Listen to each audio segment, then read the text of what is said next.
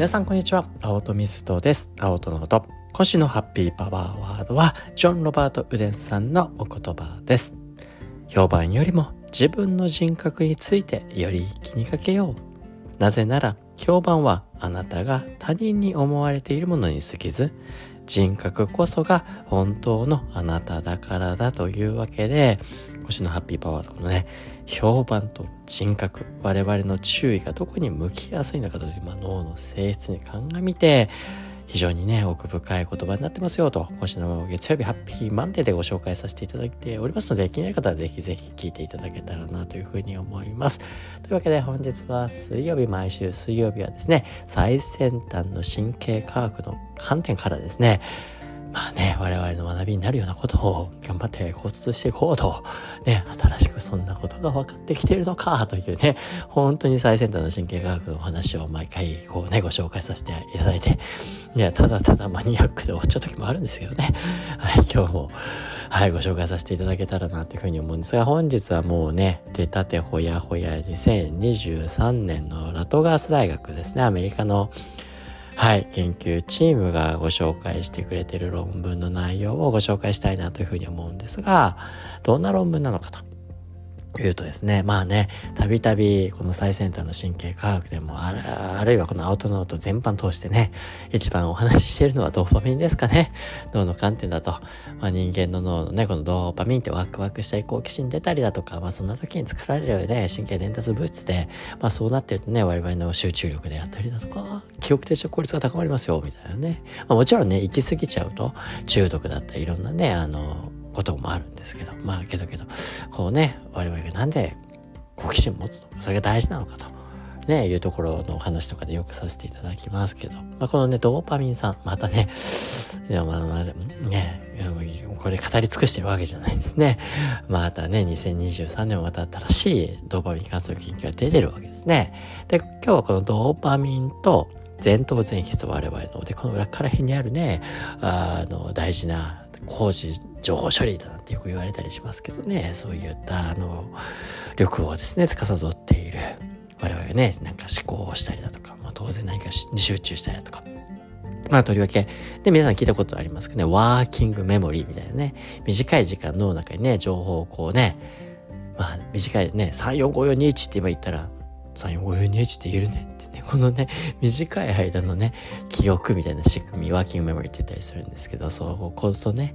あの、働きとして、あの、この前頭前野って十分な役割を果たしていたりとか、あとはアテンションコントロール、我々の注意の向きをこうね、あの、我々意図したところに意図した注意を向けるってこれすごいことですね。これも前頭前室の役割なんですけど、アテンションコントロールとか、あるいはインテリジェンス、知能ね、いろんなことを考えたりだとか、そこにまつわるような情報処理もすごい重要な役割になってるよと。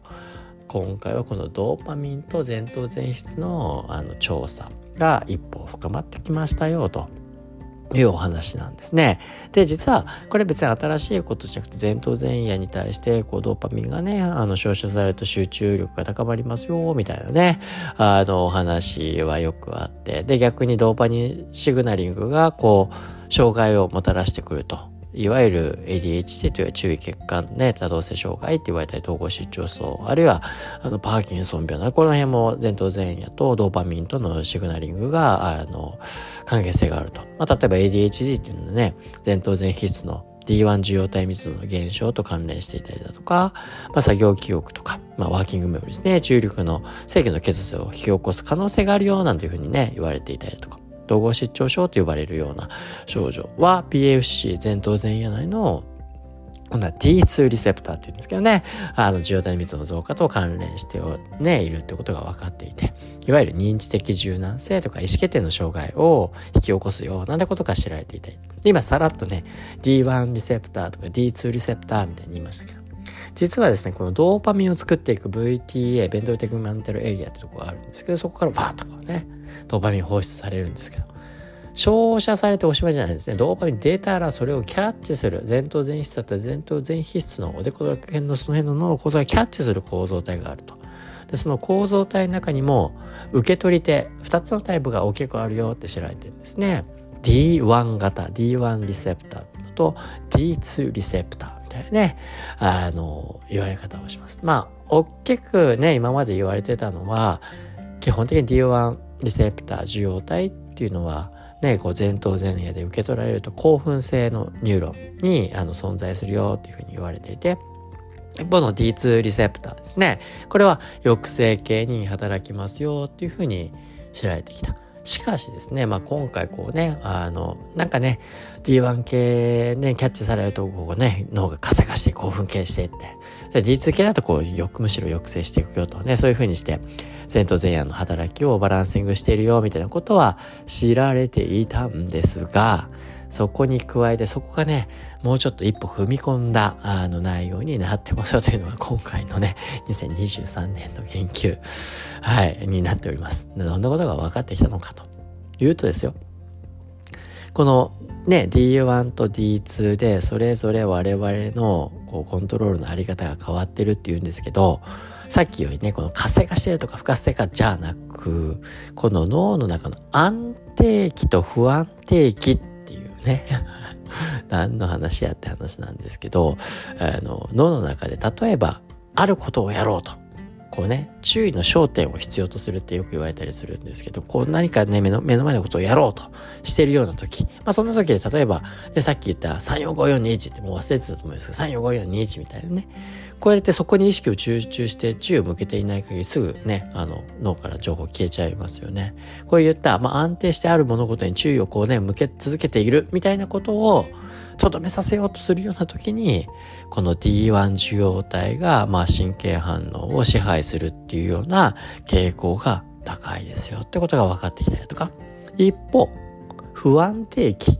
今度はこう何かに絞ってるっていう状態じゃない。まあね、環境とか記憶状態の変化をね、必要とするときには、なんか今まで抑制系とか言ってたんですけどね、抑制するというよりも、そういったところに、ね、あの、そういった環境とか記憶の状態をね、変化させていいよっていう時には、この D2 受容体より特異的な役割を果たすっていう。なんで、抑制してたというよりも、それはそれのこの役割としての働きを持っているよっていうことが、まあ分かってきたよっていうのが非常に面白いぞと。いや、それが何なのっていうね、話になるかもしれないですけど、このね、あの、まあ確かに今は、こね、ご紹介させていただいていることは、科学の観点から、ね、あの、ミクロなね、本当ミクロなこう、神経伝達物質ドーパミンっていうのが、ね、脳で作られて、けどそれが全然全員作用して、ね、そのキャッチするミクロなリセプターの違いによって脳の処理の仕方が変わってたと。So what? ってなるところですけど、ただこういったことが分かってくることによって、ね、人間のね、脳の中の情報処理のあり方がまた一歩ね、理解が進むことによって、あ、じゃあどうやって我々ってね、脳って使われてんのかなと。例えばね、今回も、こうね、短期記憶をこうね、維持していくっていう文脈。まあ、それって注意の焦点やっぱ絞んないと、保持しづらくなって、まあ、3、4、5日、3、4、5日、3、4、5日ってこうね、あの、今覚えなきゃいけないことをとどめようとしたら、そこに注意を向けて、その記憶を何回も何回も脳の中でこう、リトリーバル、引き出していく。そしてリハーサル、声に出して頭の中で読み上げていく。そうすることが必要。で、そんな時には D1。で、そういう処理をするためのやっぱり脳機能があるよっていうこと。けど一方ですよ。一方のそういうことをやってないのは何もやってないってわけじゃないんですよね。脳を安定化状態じゃないように、例えば引き出す記憶っていうのをいろんなところにマルチに飛ばしていくっていう時には、これは D2 側も結構大事ですよっていうことですね。あるいは環境がね、変化していくっていうところ、その情報を追っていくっていう文脈においては、この不安定期に活躍する D2 受容体が大きな役割を果たしそうだぞっていうことですね。なんで、で脳にとって情報がやってくる環境の変化、記憶を変化させるっていうことに対応するための脳機能があるぞということですね。まあ、この辺はおそらくはクリエイティビティだったり創造性とも連動があるところなんじゃないかなと。まあこれからね、こういったことがますます深まることによって我々の仕組みっていろいろね、開かれていくよと。今日はちょっとね、マニアックな部分になっちゃいましたけど、そんなことが分かりましたよというね、脳の小ネタを2023年の新しい研究、ね、ラトガース大学からの研究をご紹介させていただきました。というわけで、まあ今日は以上にしたいなというふうに思います。青との音でした。